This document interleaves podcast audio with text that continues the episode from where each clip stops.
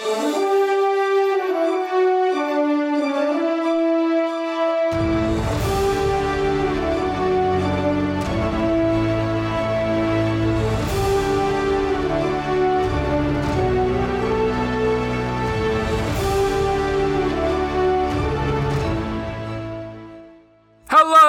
And welcome back to Archives of Fabella Daily, the podcast putting the L in LGBT. Today is June 3rd, equal to Gemini 14th. Books are available on Amazon. Please rate and review the podcast on iTunes or wherever you listen to your podcasts, and hit that subscribe button for more great stories right in your feed. June 3rd, 1326 is the date Novgorod delineated borders between Russia and Norway in Finnmark. In the magical world of Fabella, a lesbian tinkerer changed the skies forever. I'm Dylan Foley, and this is Archives of Fabella.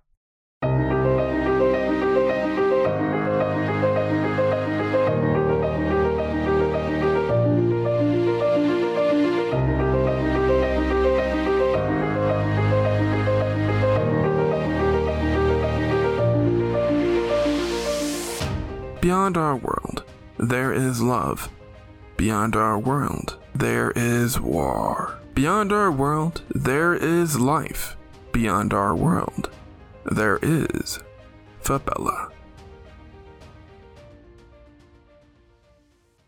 Gemini 14th, 5326, FY, Fabella year, equal to June 3rd, 1326 AD, Earth year. On Gemini 14th, 5326, the FAC Ventus, Fabella's first airship, took flight in the Republic of Fantasia. The Ventus was the masterful work of Tessa Normaris, a lesbian minotaur and one of the first tinkerers and enchantresses in Fabella. A tinkerer was an occupation that primarily dealt with making magical objects. They were essentially magical engineers. The brilliant tinkerer joined the Fantasian Air Force in 5320. Females in the military during the expansion age were mostly recruited to be scribes with light physical labor. Tessa showed herself to not only be a capable secretary, but a rare figure who possessed keen insight into the workings of magic in Fabella. Despite all the contributions Tessa made to the Fantasian military, her personal life was always kept tightly under wraps for fear of courting trouble. In 5322, she was put in charge of the mass transportation program and began work on the first airship propelled by pixie dust. Mass transportation was something that appealed greatly to the Fantasian Air Force. For years, the Air Force had been comprised of a cavalry on flying mounts pulling carriages and chariots. It was only in the last century that flying broomsticks and pixie dust as a mode of levitation entered the public consciousness. If the military could figure out mass transportation, they could ship troops and supplies to the battlefield much faster, giving them an important edge in waging war. Regarded as a fanatic by her detractors, Tessa Normaris succeeded in developing and delivering the world's first airship years ahead of schedule. In 5326, the first airship, nicknamed the Ventus, was celebrated by a crowd that included all the big movers and shakers in Fabella of the period, such as the Avengers like group of guardians called the Sentinels, representatives from race councils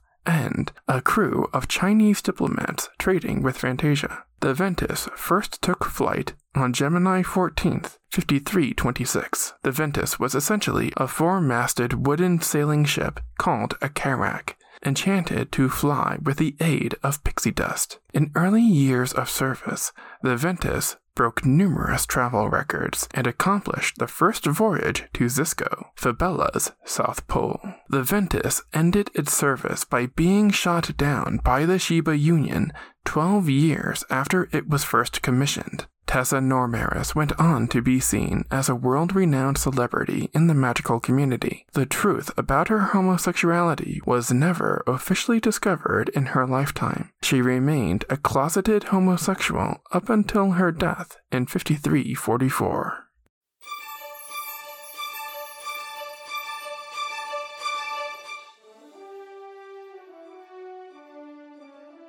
That's going to do it for us today. Subscribe now to get more new episodes right in your feed. Rate and review the podcast on iTunes or wherever you listen to your podcasts. Send your questions to archivesoffabella at gmail.com. Archives of Fabella is created, produced, and hosted by Dylan Foley, with music by Garrett Ferris and audio blocks. Books are available on Amazon in ebook and paperback. As always, look outside of what is possible and think about what might be.